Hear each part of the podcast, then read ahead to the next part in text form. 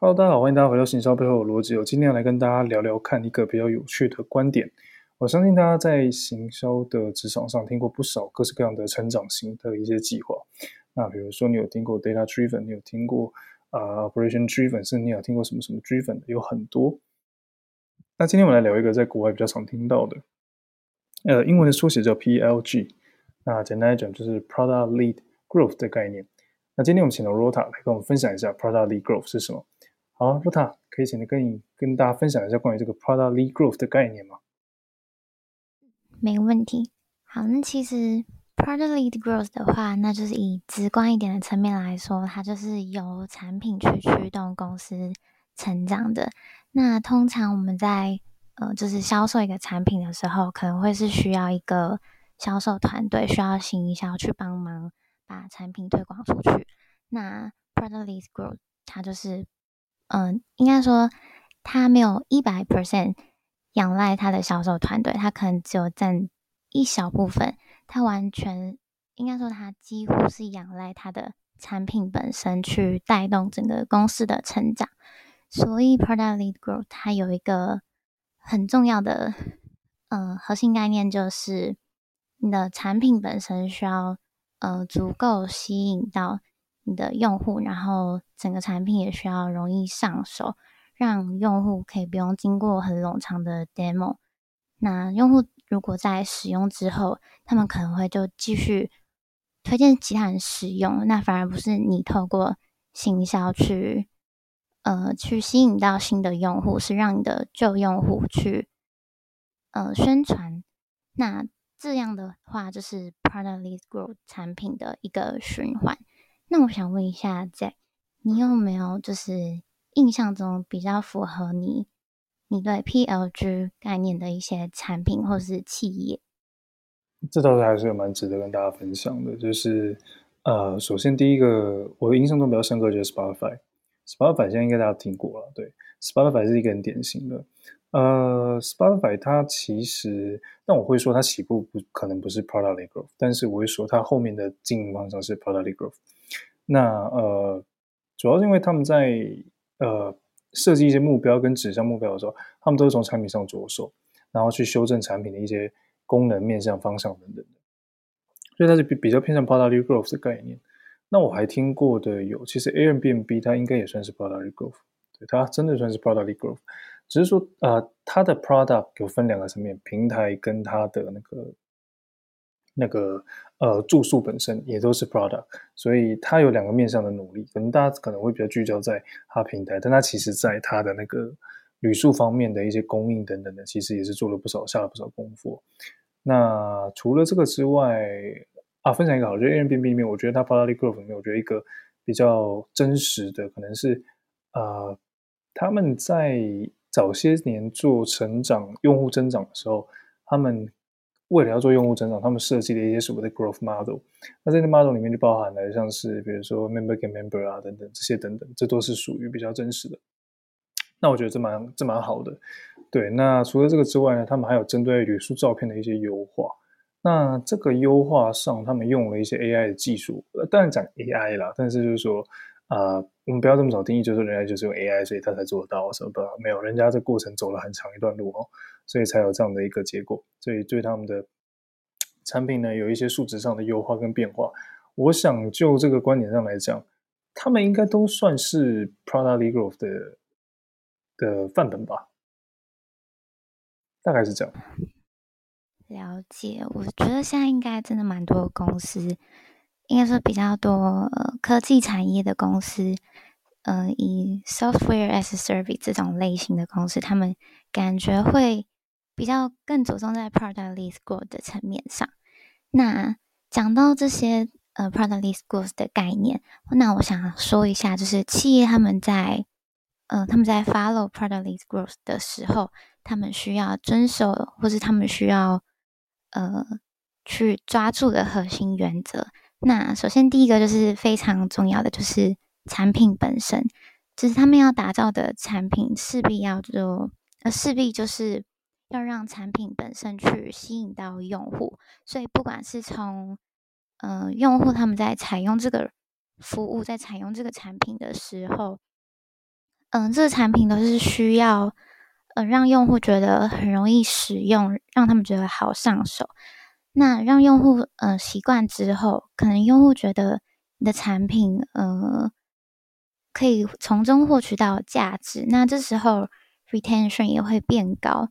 那甚至用户在呃习惯使用你的软体之后，那他们可能会想要就是升级，那买一些额外的配套的服务。那这时候，Product-led Growth 的呃产品大概就是这样的一个周期。那在另外一个第二个原则的话，就是要传达一个 Eureka Moment，有点像是 Aha Moment 给你的用户。那讲到这个的话，我觉得可以参考一下 Canva。我认为 Canva 就是一个蛮符合 Product-led Growth 的产品。嗯，大家都知道 Canva，它，嗯，你只需要把，嗯，模板凑起来，把 icon 贴在，嗯，设计的页面上面，你就可以拼凑出简报啊，或者是设计出来的海报。那 Canva，嗯，它的设计本身就是让，嗯，有设计需求的人去使用嘛，它并没有透过任何的。行销的手段，它只是不断的透过它增加一些样本的数量，然后扩充其他的功能，然后让嗯、呃、新进来的用户就有一个 Eureka Moment。那我想问一下，在你对 Canva 在 Eureka Moment 上面有什么比较特别的点？你有注意到吗？嗯，我觉得大概是他们在。他们在他们那个，因为他们提供的是免费的模板跟一些制作简报服务，他们在模板方面下的功夫是大家看得到的，然后大家有感的，持续变动的，不断精进的。那你会真的明白 Canva 在干在做什么？然后 Canva 后面又增加了不少文书软体的功能，你渐渐就明白 Canva 想它能够带给我的一个核心价值在哪里。大概是这样。了解，那这刚好就顺便带到了我们最后一个要提到的核心原则，就是呃，通常 PLG 的产品，它会需要的是提供价值给客户，嗯，提供价值给用户，而不是从客户身上提取价值。那我们可以参考的一个产品的话，可能就是 Wix。嗯、呃，这个公司可能比较少人会使用。那它基本上来说就是一个制作网站的一个产品。那这个网站是呃，它是以 freemium 模式，也就是也就是呃，用户是可以免费使用的。那它就是透过这样的服务，确保就是它的产品呃，在没有付费之前，就是用户都可以从中就是就是去体会它产品的。好处，然后从它的产品得到价值，那这也是嗯、呃，就是绝大多数 PLG 都会 follow 的一个模式，就是他们的产品会有 freemium 的模式，然后让用户呃习惯之后，让用户觉得他们有值得购买的，呃，值得购买的动机的时候，他们就会再去购买。呃，他们就会跨越那个 paywall，就会去愿意付费购买所谓的升级版。对，那这大概就是 PLG 呃策略的一个周期。那我想问一下，Jack，你觉得就是 PLG 产品，虽然很多数他们的产品都是可能有免费版可以使用，那为什么他们在付费版上？反而没有特别去，嗯、呃，没有特别要用户赶快转为付费用户。其实，在某些程度上来讲，PLG 它有个核心，要让用户明白你在干嘛，然后你有确保用户拿到价值。用户拿到价值之后，他真的明白之后，他们会确保他有个 action，这个 action 作为一个核心判断标准。当这个 action 发生之后，他们就认定他接下来可以准备好，ready 好，进入下一个阶段。所以，我觉得这是一个蛮不一样的事情，是。以比较，如果以比较 harsh 的角度来讲，我们会希望用户赶快下单。但在这个这个理论上来讲，它其实有时候更在意的是用户的学习时间够不够，他们很快去理解到我的产品在干嘛。所以我觉得这是一个蛮特别跟不一样的点。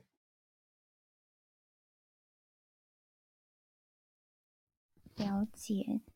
那我想问一下，就是在你觉得，呃，PLG 它是只适合用在哪一些产业，还是呃，PLG 应该是所有的产业都需要就是采用的模式？